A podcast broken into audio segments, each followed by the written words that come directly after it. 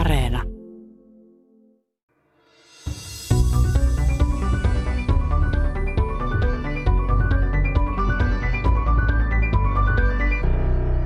Mitä tiedon huoltovarmuus on? Tiedon huoltovarmuus on sellaista yhteiskunnallista kyvykkyyttä huolehtia siitä, että meillä on päätöksenteossa mahdollisimman hyvä tietoperusta. Se on kykyä huolehtia siitä, että kun valmistellaan eri alojen lainsäädäntöä, niin se lainsäädäntö perustuisi mahdollisimman monipuoliseen ja laajaan tietopohjaan. Tiedon huoltovarmuus on myös sitä, että meidän kansalaiset tuntevat luottamusta meidän päätöksentekokoneistoon ja tietyllä tavalla tunnistavat mahdollisuuden myös sellaiseen toimijuuteen, että ovat myös vaikuttamassa siihen, että millaisia päätöksiä tehdään. Näin tämänpäiväisen Tiedeykkösen teemaa tiedon huoltovarmuutta määritteli professori Harri Jalonen Vaasan yliopistosta. Koronapandemian hoito oli yksi kimmoke Suomen Akatemian kolmivuotiselle tiedon huoltovarmuustutkimushankkeelle. Perinteiset yhteiskunnan hallinta- ja sääntelystrategiat sekä valmiusrakenteet eivät pysyneet vauhdissa mukana, kun koronaa hoidettiin. Huoltovarmuus materiaalisissa asioissa ei enää riitä, sanovat hankkeen tutkijat. Yksi heistä on tutkimushanketta vetävä Vaasan yliopiston vararehtori Annukka Jokipii. Jos puhutaan varautumisesta, niin keskiössä on tämmöiset välttämättömät raaka-aineet ja tuotteiden varastoinnit, saatavuuden turvaaminen, teollisuuden, kaupan ja median toimintakyvyn varmistaminen ja esimerkiksi kuljetusketjujen ylläpito ja taloudellisen toiminnan, tiedonsiirron ja digitaalisten järjestelmien turvaaminen. Ja sitten sen lisäksi kansalaisten osallistaminen turvallisuuden tuottamiseen on painottunut maanpuolustusvelvollisuuteen. Ja nyt kun me eletään tässä tietoyhteiskunnassa, jossa nämä kriisit on monimutkastunut ja monipuolistuneet, niin tämä pelkästään näihin fyysisiin asioihin keskittyvä huoltovarmuus, niin se ei tue riittävästi sitä meillä olemassa olevaa varautumista. Ja nyt erityisesti miksi, niin koronapandemia on ikään kuin muistuttanut siitä, että tämmöinen kriisitilanne hallitaan tiedon saatavuuden ja luotettavuuden näkökulmasta, että ne kriittiset päätökset voidaan tehdä näihin perustuen. Ja silloin se pelkästään se tiedon hyvä laatu ei riitä, jos sitä ei käytetä siihen päätöksen tekemiseen tai sillä ei ole sit vaikutusta siihen, että mitä niillä päätöksillä halutaan toteuttaa. Mukana myös lainsäädäntötutkimuksen professori Anssi Keinänen Itä-Suomen yliopistosta. Hän valottaa tutkimushankkeen tarvetta.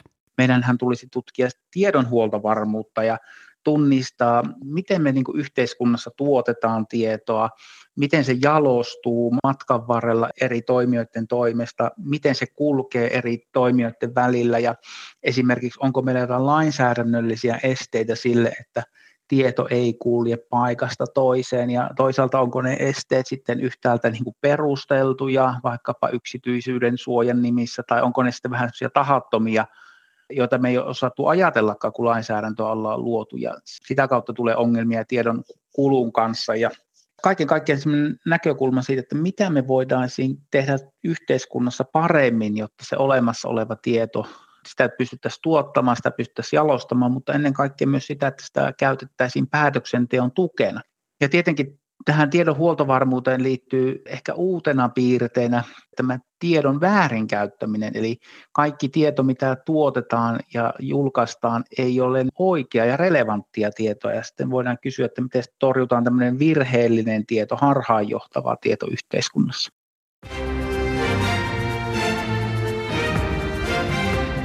Suomen suurin hallintouudistus eli muun muassa sosiaali- ja terveyspalveluiden siirtäminen maakuntien harteille jää kesken. Ylen lähteiden mukaan hallituspuolueissa on todettu, että sote-uudistukselta loppuu aika kesken. Käytännössä tämä tarkoittaa, ettei sote-uudistuksesta päätetä tämän eduskunnan aikana. Maakuntien piti ottaa sosiaali- ja terveyspalvelut vastuulleen kunnilta vuoden kaksituhattakaksikymmentäyksi alusta. Näin Yle Uutiset keväällä kaksituhattayhdeksäntoista vuonna kaksituhattaviisitoista alkaneesta sote-uudistuksesta. Mitä tekemistä sotella ja tiedustelulainsäädännöllä on tiedon huoltovarmuuden kanssa? Siitä Anssi Keinänen hetken kuluttua. Minä olen Teija Peltoniemi. Mikä merkitys on sillä, että toimimme nykyään tietoyhteiskunnassa ja verkostotaloudessa? Professori Harri Jalonen. Tämä kehitys haastaa tällaista perinteistä näkemystä huoltovarmuudesta. Se ei tee tyhjäksi näiden materiaalisten huoltovarmuusulottuvuuksien merkitystä missään nimessä. Se tuo siihen rinnalle sellaisen haasteen, että me yhä enemmän ollaan tekemisissä sellaisten uhkien kanssa, jotka sitten materialisoituu jossakin sellaisissa ympäristöissä, joissa kiistellään esimerkiksi siitä, että, että miten asiat ovat ja, ja pyritään ehkäpä horjuttamaan tämmöistä yhteiskunnallista luottamusta sitten mis- ja disinformaation avulla. Ja tavallaan nämä haasteet on vähän monimutkaistuneet. Siinä mielessä on tarpeellista tarkastella myös, voisiko sanoa tästä immateriaalista, aineetonta huoltovarmuutta. Eli misinformaatiohan tarkoittaa tahattomasti jostakin asiasta väärää, väärää tietoa. Ja sitten taas disinformaatio tarkoittaa tarkoituksella virheellisen tiedon esittämistä ja jakamista. Kun puhutaan tiedon huoltovarmuudesta, on syytä puhua myös tiedosta ja tietämyksestä sekä tietämättömyydestä. Onhan tietämättömyys yleisempää kuin tietäminen. Professori Annukka Jokipii. Mä ehkä niin kuin lähtisin purkaan sitä sen kautta, että miten me niin kuin ajatellaan tätä niin kuin tiedon huoltovarmuutta. Ja tavallaan tämä tiedon huoltovarmuus, sehän nähdään semmoisessa vuorovaikutuksessa ilmaantuvana rakenteena, joka on enemmän kuin osiensa summa. Nyt kun me puhutaan tiedon huoltovarmuudesta, niin siinä ei ole kysymys vain semmoisesta yhteiskunnallisen tason ilmiöstä, vaan se on niin kuin yhteiskunnan eri tasoilla ja sen läpileikkaavista kyvykkyydestä joustaa ja mukautua erilaisiin häiriötilanteisiin. Ja nyt sitten tämän tiedon huoltovarmuuden käsite, kun me puhutaan siitä, niin se, sitä me tässä tutkimushankkeessa myös niin kuin kehitetään. Mutta onko tietämysyhteiskunta eri kuin tietoyhteiskunta? Onko se laajempi käsite? Tietoyhteiskunta ja tietämysyhteiskunta. Jos me niin kuin ajatellaan niin kuin nykyistä yhteiskuntaa, niin hirveän paljon meidän aktiviteeteista ja toiminnasta perustuu tietoon ja saatavaan tietoon ja me tehdään sen perusteella päätökset. Se tieto itsessään ei ole, ole riittävää, vaan siitähän muodostuu se, kun ihmisessä se tietämys ja siitä ne toimenpiteet sitten jatkossa eteenpäin. Eli Annukka Jokipii, sä ajattelet niin, että se tieto, esimerkiksi nyt otetaan vaikka korona. Mm-hmm. Me tiedettiin maaliskuussa kaksituhattakaksikymmentä siitä hyvin vähän ja aika moni oli varmaan niin kuin peloissaan. Mm-hmm. Ja sitten tiedemaailmahan pani ihan mielettömän vauhdin siinä, kuinka paljon tutkittiin ja silloin toki tämä vertaisarviointi. Vähän niin kuin, ei kaikkia ehditty vertaisarvioida, koska se on pitkä prosessi myös sitten. Niin siinähän esimerkiksi sitten tutkijat ja lääkärit, he pystyivät sen tiedon pohjalta jalostamaan sen tietämykseksi. Kyllä, ja sen jälkeen toimenpiteiksi. Kyllä. Ja sitten tavallinen kansalainen, niin hänen kohdallaanhan sitten se prosessi ei ole välttämättä samanlainen. Se voi olla, ilman muuta se voi olla, mutta se tietämyshän menee niin kuin, se on enemmän mun mielestä sitä ihmisen tiedon käsittelyä ja jalastuneempaa. Kyllä, juuri näin. Ja nyt sitten tavallaan meillä on niin kuin mielenkiintoinen asetelma, että, että meillä on niin kuin hallinnon prosessit, esimerkiksi, esimerkiksi säätely, jossa niin kuin käytetään niin kuin tietynlaista tietoa, mutta sitten meillä on myös niin kuin aktiivinen kansalaisyhteiskunta, jossa sitten on erilaiset lainalaisuudet sen tiedon tuottamiseen ja jakamiseen. Nyt sitten kun me saataisiin nämä kaksi yhdistettyä tässä, eli sitten niin kuin kansalaisyhteiskunnassakin kansalaisten tuottamaa tietoa voitaisiin hyödyntää myös sitten tässä osana päätöksentekoa, niin silloin voitaisiin ehkä päästä parempiin lopputuloksiin. Asiat riippuvat tietämisestä ja tietämättömyydestä. Tällöin on hirveän tärkeää, että me tietoisesti tiedetään rakenteet, prosessit ja toimintakäytännöt, jotka määrittelee näissä päätöksentekotilanteissa sen, että mikä tieto on silloin legitiimiä ja mikä tieto nähdään tai tietämättömyys nähdään hyödyllisenä. Ajatuksena on se, että meillä on oikea tieto oikeaan aikaan oikeassa paikassa. Se on se tavoite tässä. Ja se on ihanne, se on ideaali. Se on ideaali tilanne. Mutta se ei toteudu elämässä juuri koskaan. Ei. Ja jos me puhutaan niin kuin tietämättömyydestä, niin se ei ole tietämisen vastakohtaa, vaan se voi olla semmoista viatonta tiedon puutetta, mutta se voi olla myös semmoista ikään kuin tiedon strategista hyödyntämistä, jossa tämän yleisön huomio käännetään semmoisesta hankalasta asiasta johonkin toiseen, ehkä vähän siinä sivussa olevaan asiaan, ja tavallaan tuotetaan siitä paljon informaatiota. Ja se sumentaa sitä päätöksentekijän tilannetietoisuutta, mistä oikeastaan pitäisi tehdä se päätös ja mitkä on nyt sitten ne tarvittavat tiedot.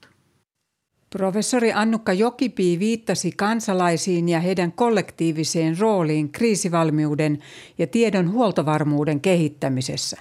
Tästä hankkeen tutkimusosasta kohta tarkemmin, mutta vielä tiedosta ja sen luonteesta professori Harri Jalonen. Tieto tarkoittaa tässä meidän tiedon huoltovarmuudessa erityisesti kahta erilaista asiaa.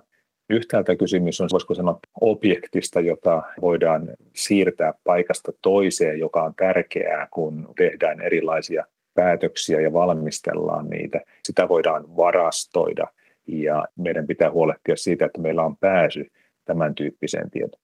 Sitten toinen ulottuvuus tähän tietoon on se, että kysymys on myös tällaisesta prosessista, tietämisestä, siitä sellaisesta jatkuvasta tulkinnasta, mitä maailmassa tapahtuu, mitä meidän ympärillämme tapahtuu, mitä meidän yhteiskunnassamme tapahtuu. Et kysymys on myös jatkuvasti tällaisesta tulkinnasta ja merkityksellistämisestä. Et yhtäältä kysymys on tiedonkulusta, sen varmistamisesta, mutta samalla myös sitten sellaisten niin kuin tietämisen prosessien tukemisesta. Meillä on hirveän paljon luonnollisesti erilaista tietoa tallennettuna eri muodoissaan, johon pääsy on, on kriittistä. Jos me tarkastellaan esimerkiksi kriisissä hyvin tyypillistä tarvetta muodostaa ajantasaista tilannekuvaa, mitä ympäristössämme tapahtuu, niin tilannekuvaa ei voi tuottaa varastoon. Me voidaan rakentaa esimerkiksi tietojärjestelmiä, jotka ovat resilienttejä niin, että jos jokin järjestelmä ei toimi tai sitä voidaan häiritä ja näin poispäin, meillä on varajärjestelmiä, mutta sitä itse tilannekuvaa ei voida tuottaa varastoon. Se pitää tehdä sillä hetkellä. Ja tämä on se merkittävä ero tällaiseen materiaaliseen ja immateriaaliseen huoltovarmuuteen. Minkälainen kyky ja valmius suomalaisessa yhteiskunnassa sitten on kriisien tullen käsitellä sitä tietoa? Ja vielä kun otetaan huomioon tämä huoltovarmuusnäkökulma. Kyllä mä sanoisin, että jos laitettaisiin yhteiskuntia jollain tavalla järjestykseen tällaisen kriisivalmiuden ja varautumisen kohdalla, niin ei me sinne kyllä peränpitäjiksi missään nimessä jäätäisi, että kyllä me varmaan silläkin mittarissa siellä, siellä kärjessä oltaisiin. Siinä on monta, monta syytä. Yksi sellainen ihan monissa monissa tutkimuksissa, ihan tuoreissakin tutkimuksissa selkeästi havaittu on meidän yhteiskunnassamme on hyvässä, hyvällä tavalla edelleen on tällainen yleinen yhteiskunnallinen luottamus. Meitä kuvataan korkean luottamuksen yhteiskunnaksi. Ja luottamus on tämän tiedon huoltovarmuuden näkökulmasta äärimmäisen keskeistä, koska, koska luottamus on se sellainen kitti tai liima, joka mahdollistaa myös sitten erilaisten toimijoiden välisen yhteistyön. Kun luotetaan, uskalletaan ehkä jakaa enemmän tietoa kuin tilanteissa, joissa, joissa ei luoteta. Sitten meillä on monia sellaisia instituutioita, jotka puhuvat sen puolesta, että meillä on tällaista kriisinsietokykyä. Meidän koulutusjärjestelmä on kansainvälisesti arvioituna niin hyvällä, hyvällä tasolla. Meillä on yleissivistys korkeaa, meillä on hyvä näkemys, mitä maailmalla tapahtuu.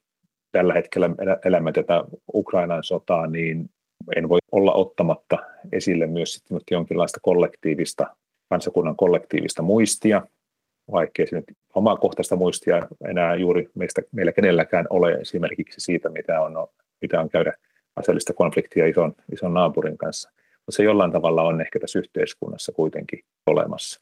Et kyllä tässä niin kuin paljon sellaisia hyviä, hyviä puolia on siihen, että me olemme verrattain kriisin kestävää kansaa. Edellä Harri Jalonen. Tiedon huoltovarmuusprojektissa tutkitaan siis koronapandemian hoitoa. Se tarjoaa koko ajan tietoa siitä, miten tiedon huoltovarmuus toimii. Myös soteuudistus vuosina kaksituhattaviisitoista yhdeksäntoista sekä tiedustelulain valmistelu ovat tutkimuksen alla. Hallitus on eronnut sote-uudistuksen kariuduttua eduskunnassa. Pääministeri Juha Sipilä jätti hallituksensa eronpyynnön aamupäivällä presidentti Sauli Niinistölle. Hallitus jatkaa vielä toimitusministeristönä huhtikuun eduskuntavaalien yli, kunnes uusi hallitus voidaan nimittää. Pekka Kinnunen.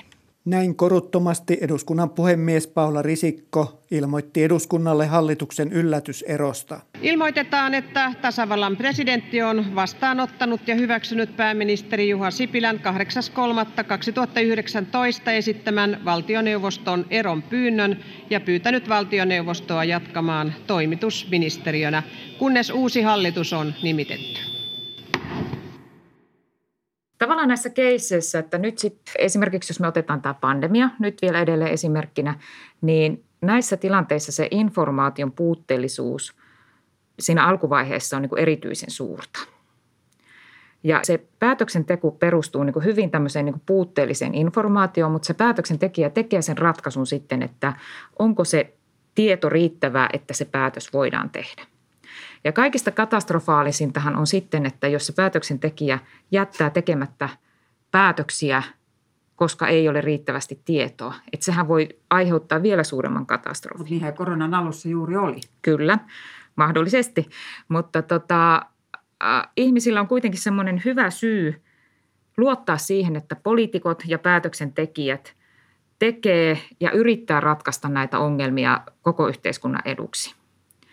Ja nyt sitten näissä tilanteissa on niin tärkeää huomata se, että se tieto ei ole semmoinen paketti tai sanotaan semmoinen paperi, paperisivuja, jotka siirretään toiselle, vaan siinä päätöksenteossa on semmoinen prosessi, jossa joitakin asioita korostetaan ja toisia ei. Ja, ja sitten vielä se ymmärrys. Ja ymmärrys. Ja nyt sitten, jos tätä esimerkiksi covid-viestintää katsotaan, niin kansalaisten yritykset niin on ollut hieman ymmällään siitä, että meillä on tullut pikkusen viiveillä ja osin hieman ristiriitasta viranomaisviestintää, just liittyen näihin koronarajoituksiin ja niiden alueellisiin tulkintoihin. Ja esimerkiksi on tämä avien ja hallituksen, julkin, hallituksen välinen julkinen kiistely siitä, että mitä näitä rajoitustoimien ja niiden purkamisen lainmukaisuudesta tehdään.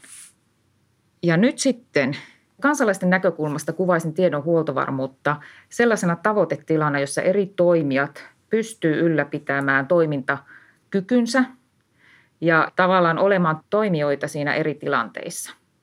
Ja nyt tämä edellyttää sen, että, että siinä varautumisen eri vaiheissa on sellaisia rakenteita ja käytäntöjä, jotka varmistaa sen, että tämä hyvin yksisuuntainen viranomaistiedotus, joka ehkä siellä koronan alkuvaiheessa oli, niin siihen saadaan mukaan niin kuin kansalaiset ja tarjotaan heille sitä niin kuin riittävää ymmärrystä siitä tilanteesta. Ja tähän nyt liittyy sitten se luottamus viranomaisiin. Jos meidän kansalaiset ei luota viranomaisiin tässä tilanteessa, kun ehkä joudutaan antamaan hieman kapeaa tietoa, niin se aiheuttaa sitten isompia mylläköitä kuin se, että, että nämä ihmiset luottaa siihen, että okei, nyt me saadaan tämä tieto ja, ja mä luotan tähän ja tällä edetään ja nämä aiheuttaa sitten tämmöisiä toimenpiteitä minun omassa elämässäni.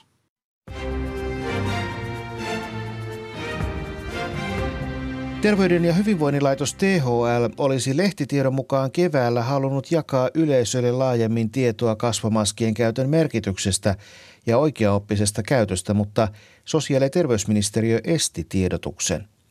Pääjohtaja Markku Tervahauta kertoo Iltasanomille, että T H L:llä olisi ollut haluja kertoa yleisölle tarkennettua lisäinformaatiota esimerkiksi maskien merkityksestä toisten suojaamisen kannalta. Sosiaali- ja terveysministeriöstä kuitenkin nähtiin, ettei maskiasiasta ole aihetta viestiä sen tarkemmin. Tervahauta kiisti eilen Ylelle, että häntä olisi painostettu poliittisesti. Kokoomuksen puheenjohtaja Petteri Orpo tivasi vastauksia siihen, onko Tervahautaa painostettu olemaan ilmaisematta asiantuntijanäkemystään. Lainsäädäntötutkimuksen professori Anssi Keinänen. Miksi tiedustelulain säätäminen oli hyvä esimerkki ikään kuin ottaa haltuun tämä tiedon huoltovarmuus? Kyllä, tämä on erinomainen esimerkki ja uuden lainsäädännön luominen yhteiskuntaan. Ja sehän on oikeastaan ensimmäinen sääntelykokonaisuus, jonka perustelussa huomioitiin kansallisen turvallisuuden käsite ja se määriteltiin. Ja Ja sitä kautta se on myös, koko lakikokonaisuus on mielenkiintoinen tämmöisen turvallisuuden ja varautumisen sääntelyn kehittämisen näkökulmasta. Lisäksi siinä sääntelykokonaisuudessa tietyllä tavalla jouduttiin puntaroimaan useampaa tämmöistä perusoikeutta ja asettamaan niitä vastakkain. Yhtäältä kansallinen turvallisuus, mitä se tarkoittaa, minkälainen oikeus kansalaisilla on kansallisen turvallisuuteen. Toisaalta vastapainona oli sitten yksityisyyden suoja ja viestinnän suoja ja miten näitä keskenään tietyllä tavalla ristiriidassa olevia perusoikeuksia pystytään niin kuin yhdessä huomioimaan sääntelyssä ja yhtäältä turvaamaan se kansallinen turvallisuus, mahdollistamaan tiedonsaanti, viranomaisten tiedonsaantioikeudet, toisaalta myös mahdollistamaan se kansalaisten yksityisyyden suoja, joka ei tietysti aina itsestäänselvää ole, että kun me mietitään hyvä esimerkki tällä hetkellä, otetaan vaikka Venäjä, niin me ymmärretään, että mikä merkitys on sillä yhteiskunnan stabiilisuuden ja kehittymisen kannalta ja turvallisuuden ja demokratian toteutumisen kannalta, että kansalaisilla on mahdollisuus viestiä rauhassa ja luottamuksella ja tieto kulkee kansalaisten välillä. Että siinä mielessä tämä tiedustelulainsäädäntö oli todella hyvä esimerkki siitä, että miten tiedon huoltovarmuutta on pyritty lisäämään kuitenkin turvaten kansalaisten oikeuksia.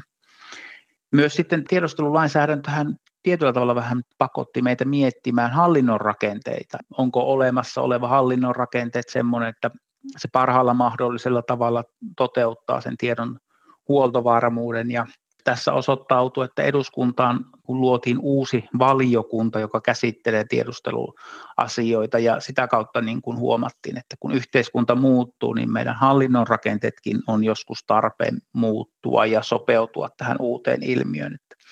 Siinä mielessä tämä tiedustelulainsäädäntö on niin kuin merkittävä virstanpylväs tämmöisen kansallisen turvallisuuden sääntelyn saralla Suomessa ja niin sisältönsä ja teemojensa puolesta ja siinä linjataan viranomaisen tiedonsaantioikeutta suhteessa yksilön viestin suojaan ja, ja myös tämmöisten hallinnon rakenteita on koeteltu ja tarkasteltu, että onko nykyiset rakenteet ollut optimaalisia ja osoittautunut, että on ehkä tarpeen uudistaa.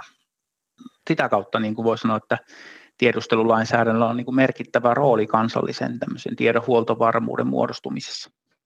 Sitten sote-uudistuksen valmistelu kaksituhattaviisitoista kaksituhattayhdeksäntoista, se puolestaan saa kunnian olla huono esimerkki. Miksi, Anssi Keinänen? Joo, tässä sote-valmistelussa tiedolla olisi ollut iso rooli ja, ja tavallaan epäonnistumisen syynä voidaan pitää sitä tiedon, että ei huomioitu sitä tiedon roolia.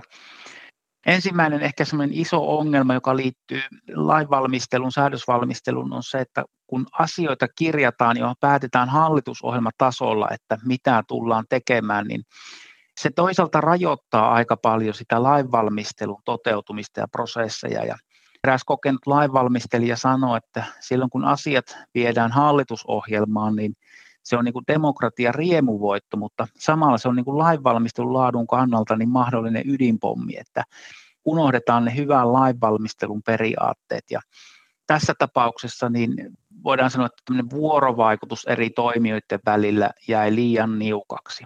Yhtäältä hallitusohjelmaa, kun muodostettiin, niin se keskustelu virkamiesten, viranomaisten kanssa jäi puutteelliseksi ja tässä vaiheessa oltaisiin voitu tunnistaa tiettyjä ongelmia, että mitä hallitusohjelman kirjaukseen sisältyy tai hallituksen päätökseen sisältyy perustuslailliset ongelmat. Jos tätä vuoropuhelua olisi käyty enemmän, olisi kenties vältytty ongelmilta. Samaten asiantuntijoiden välinen vuorovaikutus, asiantuntijoiden ja lainvalmistelijoiden välinen vuorovaikutus olisi voinut olla aktiivisempaa, jolloin olisi paremmin pystytty tunnistamaan perustuslailliset reunaehdot ja toisaalta tämmöisen sosiaali- ja terveyssektorin toimivuuteen liittyvät niin kuin reunaehdot. Ja tämmöinen vuoropuhelun lisääminen olisi sitten näitä ongelmia etukäteen tunnistanut ja sitä tietoa, jota oli jo olemassa, niin olisi pystytty hyödyntämään ja hallituspuolue, oppositiopuolueiden välinen vuorovaikutus jäi aika vähäiseksi, jolloin sitten se kärjistyi se tilanne, nämä ristiriidat eduskuntakäsittelyyn ja eri valiokuntavaiheisiin ja ehkä siellä sitten nostettiin asioita esille, jotka olisi ollut muuten jo ratkaistavissa ennakollisesti ja ehkä sitä kautta myös lainvalmisteluaikataulut olisi ollut paremmin pystytty pitämään ja se vuorovaikutus sidosryhmien kanssa niin jäi ehkä turhan vähälle suhteessa siihen, että kuitenkin näin isosta Isosta säädöskokonaisuudesta oli kysymys. kun tätä vuoropuhelua, vuorovaikutusta oli virkamiesten välillä ne hallintoon päin ja sitten tämä sosiaali- ja terveyssektori ja sitten oli tietysti hallitus ja nämä lainsäätäjät, niin mikä sen teki? Tämä on tietysti hirveän laaja kysymys, että mm. miksi se vuorovaikutus oli vähäistä?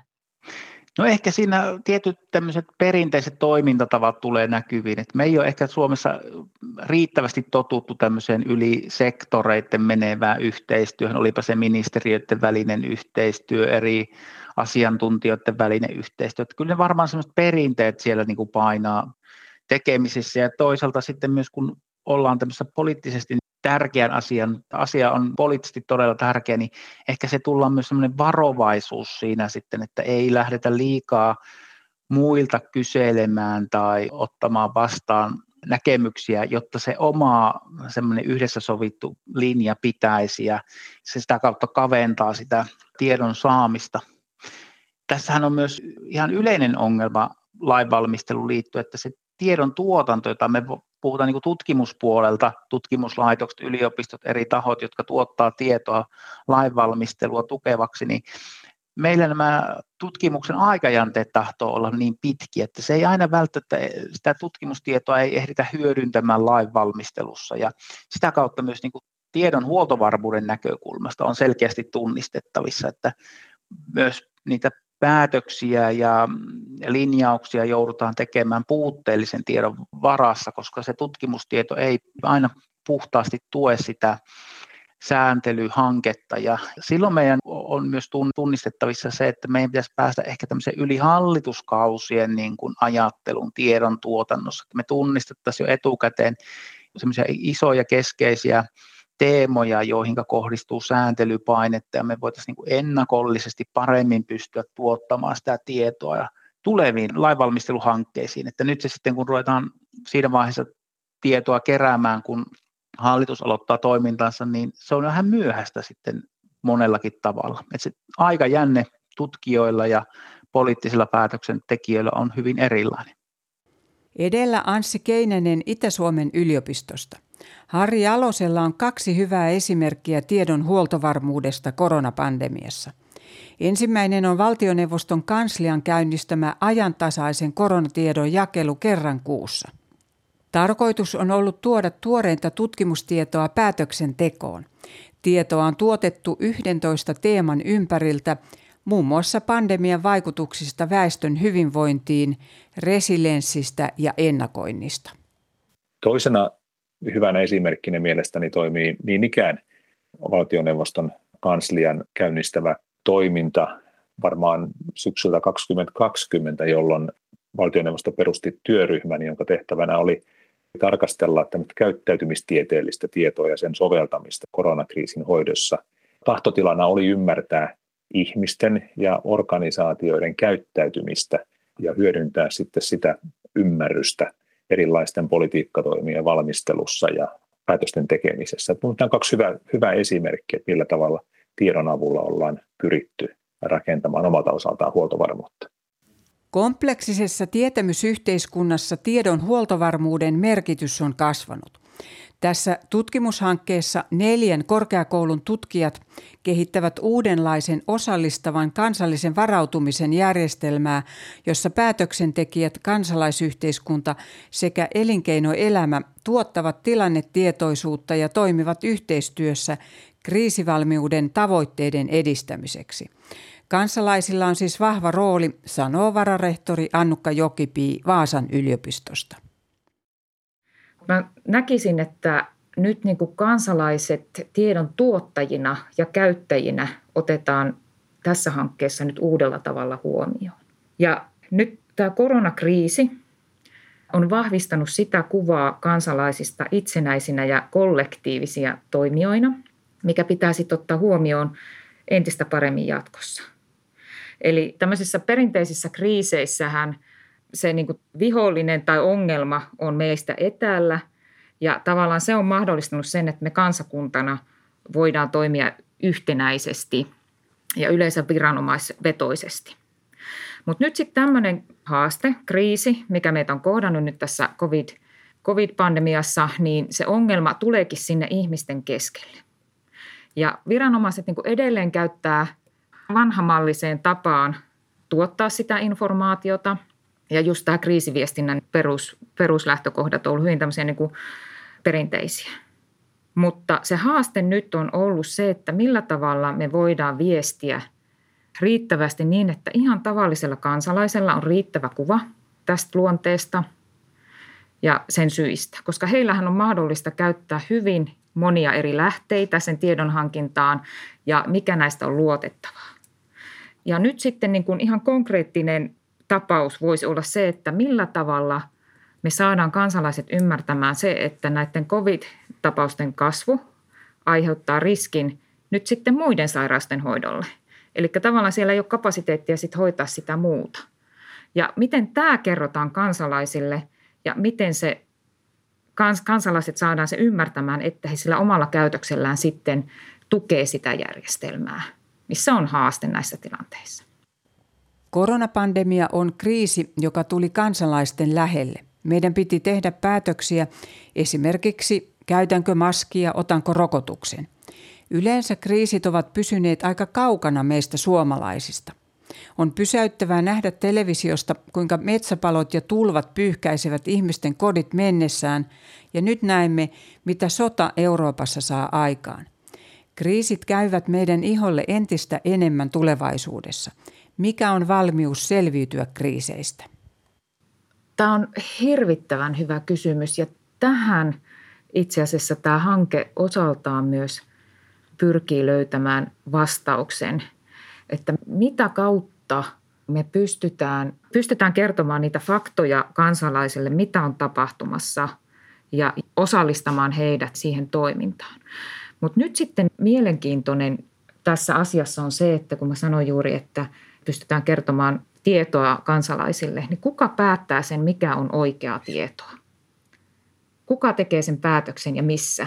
Se on myös sitä niin kuin tiedon huoltovarmuutta sillä tavalla, että, että me pystytään yhdessä tämä asia jakamaan. Annukka Jokipiin mukaan Ukrainan sota korostaa entisestään tiedon huoltovarmuuden merkitystä kansallisessa varautumisessa. Hän muistuttaa, että tärkeimmät varautumisen toimet tehdään normaalioloissa, jolloin tiedon huoltovarmuuden perusta on hyvässä koulutusjärjestelmässä, avoimessa ja riippumattomassa mediassa, legitiimissä hallinnossa sekä luottamuksessa instituutioihin ja ihmisten kesken. Seuraavassa Harri Jalonen Vaasan yliopistosta jatkaa kansalaisten roolista tiedon huoltovarmuudessa.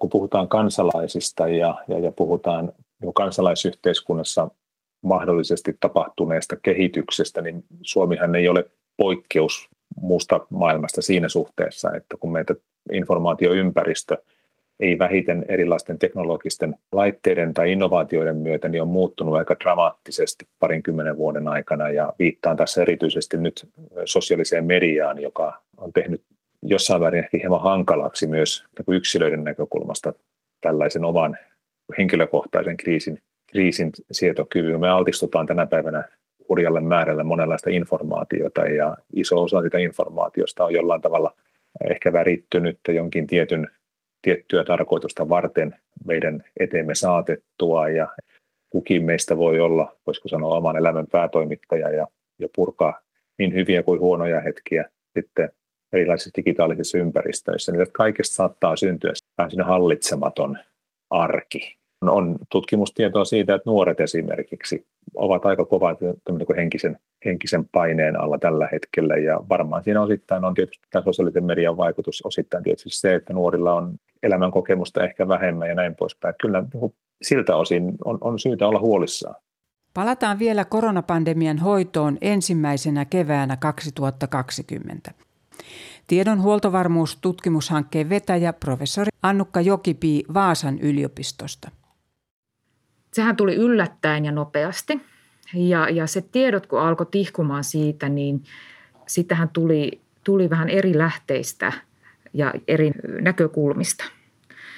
Sitten sen lisäksihän meillä ei säädöksissä tai säädösvalmistelussa ei oltu osattu varautua kaikkiin näihin, mitä pandemia tuo tullessaan, ja päätöksiä piti tehdä nopeasti, niin voisin kuvitella, että se tilanne on ollut todella kaoottinen. Ja nopeita päätöksiä on tarvittu. Tässä tilanteessa on voinut käydä niin, että koska se juna on liikkunut todella nopeasti, niin esimerkiksi nyt sitten eri osapuolien osallistaminen näihin uusiin lainsäädäntöihin, joita tänä aikana tehtiin, niin ei välttämättä ehditty ottaa mukaan, koska asiat menivät niin nopeasti eteenpäin. Niin uskon, että se on ollut näille päätöksentekijöille aika paineistettuja tilanteita, jotka ovat täytynyt tehdä. Jälkiviisaushan on parasta viisautta, ja silloin jälkiviisaudessahan meillä on käytössä nyt sitten todella paljon enemmän tietoa kuin siinä päätöksentekohetkellä on ollut. Sen perusteella niin kuin on hirveän helppo arvioida, että, että tuolloin ja tuolloin on tehty vääriä päätöksiä, mutta itse asiassa, että kun me peruutetaan sinne siihen tilanteeseen, niin, niin mitä tietoa ja mistä lähteistä on ollut päätöksentekijällä silloin käytettävissään, niin on, on sitten eri kysymys. Kuten professori Annukka Jokipii sanoi, jälkikäteen on perin helppo arvostella päätöksiä, mutta miten toimia liikkuvassa junassa, kun kriisitilanne on päällä? Sanotaan, että esimerkiksi innovaatioprosesseissa niin tärkeimmät päätökset tehdään siellä ihan prosessin alkuvaiheessa. Miksi näin? Niin ne ensimmäiset päätökset, joita tehdään, niin ne sulkee tiettyjä ovia siitä matkan varrelta. Ja kun me ollaan valittu se tietty polku, jota lähdetään kulkemaan, niin on tilanteita, että me emme enää pysty peruuttamaan tai sitä tilannetta ei tavallaan pysty irrottamaan siitä isosta, isosta vyyhdistä niin kuin omaksi tarkasteltavaksi päätökseksi, vaan moni asia liittyy moneen. Ja tätä me tässä niin kuin hallinnan, tiedon tuottamisen, tiedon käyttämisen, tiedon tuottajien kuulemista – mis- ja disinformaatiota tarkastellaan juurikin, juurikin tässä hankkeessa. Pohditaan seuraavaksi tiedon huoltovarmuutta yhteiskunnan kompleksisuuden kannalta. Harri Jalonen sanoo Suomen olleen koronakriisin alkaessa keväällä kaksituhattakaksikymmentä ikään kuin sumun edessä. Ei tiedetty, kuinka vakavasta taudista on kyse, mutta vähitellen tietoa alkoi tulla lisää ja ymmärrys kasvoi. Toisaalta huomattiin, että koronatilanteen hoidolla on vaikutuksia koko yhteiskuntaan. Kysymys ei ollut pelkästään epidemiologisesta kriisistä, vaan koko yhteiskunnan kriisistä. Se, miten voidaan sanoa esimerkiksi onnettomuustutkintakeskuksen tekemistä niin sanotun koronan ensimmäisen aallon raporteista, niin yksi sellainen ongelma, joka, joka selkeästi havaittiin, niin oli se, että kun Suomessa on vahvat, vahvat ministeriöt ja, ja meiltä puuttuu niin kuin tämmöinen yhteinen valtioneuvosto, toisin kuin esimerkiksi Ruotsissa, niin tämä on tarkoittanut sitä, että kun sen koronan aiheuttamat ongelmat, ne valuivat hallinnollisista rakenteista riippumatta sinne sun tänne. Suomessa, kun on totuttu tekemään lainmukaisia päätöksiä ja viranomaisilla on tietty toimivalta tietyissä asioissa, niin ne ei osattu etukäteen ajatella sitä, että minkälaisia yhteensovittamisen tarpeita esimerkiksi ministeriöiden välillä tietyt koronaan liittyvät ongelmat aiheutti. Kuten esimerkiksi lentokentillä matkailijoiden tuleminen maahan, niin se oli useamman eri ministeriön toimivallasta tehdä niitä erilaisia asioita ja se, se pääsi yllättämään meidät. Onko esimerkiksi sitten alkanut tällaisen tilanteen säätäminen jo, että ikään kuin se olisi jollain lailla sujuvampaa ja yhteisempää sit se päättäminen esimerkiksi tällaisissa asioissa? Viitteitä on siitä, että opittu on, mutta varmaan sellainen perussyy on edelleen se, että vaikka on paljon erilaisia projekteja, joiden avulla pyritään vähentämään hallinnollista siiloutumista, niin eivät ne hallinnolliset siilot sieltä mihinkään hävinneet ole. Me tiedetään tällä hetkellä, että koronan aikana on käynnistetty erilaisia uuden tyyppisiä verkostoja, esimerkiksi sairaanhoitopiirit ovat aika, aika aktiivisesti jakaneet, jakaneet tietoa hyvistä hoitokäytännöistä ynnä, ynnä, ynnä muusta vastaavasta. Tämmöisiä niin kuin, ei välttämättä aivan uusia, mutta, mutta tietyllä tavalla tämmöistä yhteistyöryhmiä on, on syntynyt ja, ja kyllä se varmaan on parantanut meidän sellaista kyvykkyyttä sitten, kun seuraava pandemian kaltainen terveyskriisi tai, tai, tai vastaava tulee. Mutta kaikissa, kaikissa kriiseissä on varmaan se jonkinlainen yllätysmomentti, ja, ja me ihmiset ei olla kovin hyviä ajattelemaan jotakin sellaista, mitä ei ole meidän silmiemme välittömässä havaittavissa. Jokaisella sairaanhoitopiirillä esimerkiksi on ollut valmiussuunnitelmat, ja viesti kentältä on ollut se, että kun se kriisi iski, niin valmiussuunnitelmista ei ollut niin paljon hyötyä kuin niistä arveltiin olevan. Mut jotenkin mä olisin myös armollinenkin sit jossain määrin myös, myös sitten, kun silloin kun ollaan tekemisissä sellaisten asioiden kanssa, jotka kerta kaikkiaan volyymiltaan ovat niin, niin massiivisia ja jollain tavalla ainutkertaisia ja, ja näin. Jotenkin pidän sitä ymmärrettävänä, että virheitä tapahtuu ja kaikki ei suinkaan suju niin kuin on, on suunniteltu ja, ja, ja kuin on, kuten on harjoiteltu. Et jälkikäteen aina, aina asiat näyttävät huomattavasti paljon selkeämmältä, mutta, mutta se, että päätöksiä tehdään aina ajassa ja, ja siinä on sellainen, jota voisi kutsua jonkinlaiseksi paradoksiksi, joka on, on, on sitä, että kun päätöksiä tehdään ajassa sen hetkisen tiedon valossa ja, ja sen hetkisen epävarmuuden vallitessa, niin joudutaan tekemään usein aika isoja päätöksiä tiettyjen puutteellisen tiedon varassa. Sitten kun aikaa kuluu, niin meidän ymmärryksemme puheena olevasta asiasta lisääntyy ja tietyllä tavalla me voidaan tehdä fiksumpia päätöksiä. Mutta usein on niin, että ne kaikkein isoimmat, merkittävimmät, rajaavimmat päätökset tehdään, voisiko sanoa, suurimman epävarmuuden vallitessa. Ja tästä tulee tämmöinen paradoksi. Jälkikäteen asiat näyttäytyy hyvin, ei välttämättä yksinkertaiselta, mutta selkeältä, mutta sillä hetkellä, kun niitä päätöksiä tehdään, niin jokainen päätös, kun tehdään, niin asetetaan tietynlainen putki, vertauskuvallisesti putki, joka asettaa rajat sille, että minkälaisia päätöksiä voidaan myöhemmin tehdä. Ja se ongelma on se, että vaikka tieto lisääntyy, niin voisiko sanoa sen päätöksen merkittävyys jossain määrin jopa pienenee. Se on se paradoksi tämmöisissä kriiseissä. Niin, se juna liikkuu ihan koko ajan ja varsinkin niin kuin koronan osalta se tieto kasvoi koko ajan, eli tämä ajassa päätösten tekeminen, niitä täytyy koko ajan kuitenkin tehdä, niin mikä käsite tietämättömyys on tässä tilanteessa ja sitten kun me arvostetaan sitä tietoa, niin miksi meidän pitää puhua tietämättömyydestä? Kuuluisen sanonnan mukaan tieto on valtaa. Joku kirjailija on varmaan joskus todennut niin, että tietämättömyys on siunaus tai jotain vastaavaa. Mä melkein ajattelen tällä hetkellä niin, että sekä tieto että tietämättömyys, molemmat, molemmissa operoidaan vallan kanssa.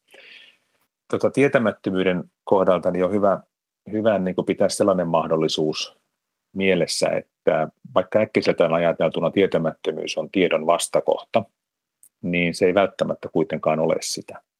Mä ajattelen asiaa lähinnä tällä hetkellä sillä tavalla, että tietoa lisäämällä me emme voi vähentää, puhumattakaan poistaa tietämättömyyttä. Me voimme vain ainoastaan kehystää sitä tietämättömyyttä uudella tavalla. Suomalainen sananlasku tieto lisää tuskaa on hyvä mielestäni, joka kuvastaa tätä haastetta. Mitä enemmän me tiedämme, niin koko ajan myös meidän kuvamme siitä tietämättömyyden alasta kasvaa. Vaikka tietämättömyys on usein ajatellaan negatiivisena, kielteisenä asiana, kieltämättä on kivempi tietää kuin, kuin olla tietämätön, niin tietämättömyydessä on hyvä tunnistaa, että jos vähän mutkia oikoen, niin on olemassa sellaista, voisiko sanoa, hyvää tietämättömyyttä ja sitten vähän semmoista pahempaa tietämättömyyttä.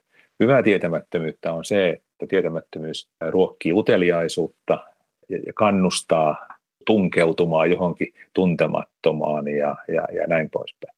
Pahaa tietämättömyyttä on sitten taas se, että, tai itse asiassa voidaan puhua tämmöisestä strategisesta tietämättömyydestä, jossa on kysymys siitä, että tietämättömyyden avulla käytetään valtaa niin, että voidaan esimerkiksi jollain tavalla tuottaa sellaista epäolennaista informaatiota, kohinaa, jonka tarkoituksena on jollekin kohderyhmälle tai jossain toimintatilanteessa saada aikaiseksi sellaista tilannetta, jossa on niin kuin vaikea hahmottaa, mistä tässä oikeastaan onkaan kysymys. Voidaan niin kuin tavallaan erilaisia operaatioita verhota tällaisen strategisen tietämättömyyden kaapuun. Ja silloin on kysymys siitä, että, että, että tietämättömyyttä käytetään vallan, vallan välineen. Mä en halua sanoa, enkä ole asiaa tutkinut, että onko esimerkiksi koronapandemian aikana tällaista mitenkään kovin tietoisesti tehty, mutta tämä mahdollisuus on aina olemassa. Mitä tarkoittaa nyt tässä tiedon huoltovarmuudessa se, tämä kompleksisen järjestelmän ilmiö, kokonaisuus on enemmän kuin osiensa summa? Se tarkoittaa ainakin meidän mielestämme sitä, että tiedon huoltovarmuutta ei voida, voisiko sanoa, sälyttää millekään yhdelle toimijalle, joka vastaisi tiedon huoltovarmuudesta. Meillä on huoltovarmuuskeskus ja huoltovarmuusorganisaatio, jonka tehtävänä on huolehtia esimerkiksi tiettyjen kriittisten tarvikkeiden varmuusvarastoinnista tai siihen liittyvistä logistiikasta ja ynnä muuta, muuta vastaavaa. Myös tietynlaista tiedon huoltovarmuutta on myös, myös huoltovarmuuskeskuksen tehtävissä, mutta siinä mielessä, millä me meidän projektissa tiedon huoltovarmuutta tarkastelemme, niin kysymys on, on, on sellaisesta asiasta, jossa isolla joukolla yhteiskunnallisia toimijoita on oma vastuunsa. Ja se tiedon huoltovarmuus syntyy näiden toimijoiden tekemisestä ja tekemättä jättämisestä. Ja se on siinä mielessä vähän, voisiko sanoa, tällainen kulttuurin kaltainen asia. Kulttuuriakaan kukaan ei voi ikään kuin yksin keksiä ja, ja, ja ylläpitää. Kulttuuria tuotetaan ja uusinnetaan. Tiedon huoltovarmuuden kohdalla on meidän näkemyksen mukaan samanlainen. Tämä kysymys on samanlaisesta asiasta. Se voi tarkoittaa ihan sitten sellaistakin sinällään niin pieniä asioita, että jos mä sanon, että se on meidän jokaisen vastuulla, niin esimerkiksi mä tulkitsen sen, että omalla vastuullani on, on vaikkapa se, että aktiivisena sosiaalisen median käyttäjänä niin, niin pyrin aika ajoin ainakin miettimään, mitä jaan ja mitä en jaa. Tällä hetkellä, kun on tämä Ukrainan sota meneillään, niin esimerkiksi erilaisissa sosiaalisen median kanavissa on, tiedämme monenlaista sisältöä ja osa, osa niistä on osapuilleen vastaa todellisuutta, mutta paljon on jotakin muuta. Ja, ja itse yritän, en aina onnistu siinä, mutta yritän jossain määrin miettiä, että olenko itse tässä tuottamassa nyt tarpeetonta hämmennystä jakamalla jotakin asiaa ja, vai voisinko jollain tavalla olla rakentamassa jotakin yhteistä mahdollisimman totuudenmukaista tulkintaa asioista.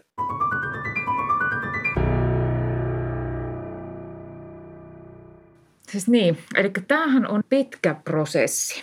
Me ei voida sanoa, että meidän varautuminen alkaa tänään ja me ollaan valmiita huomenna, vaan tämähän on niin tosi pitkä prosessi ja siihen liittyy hyvin monia eri toimijoita.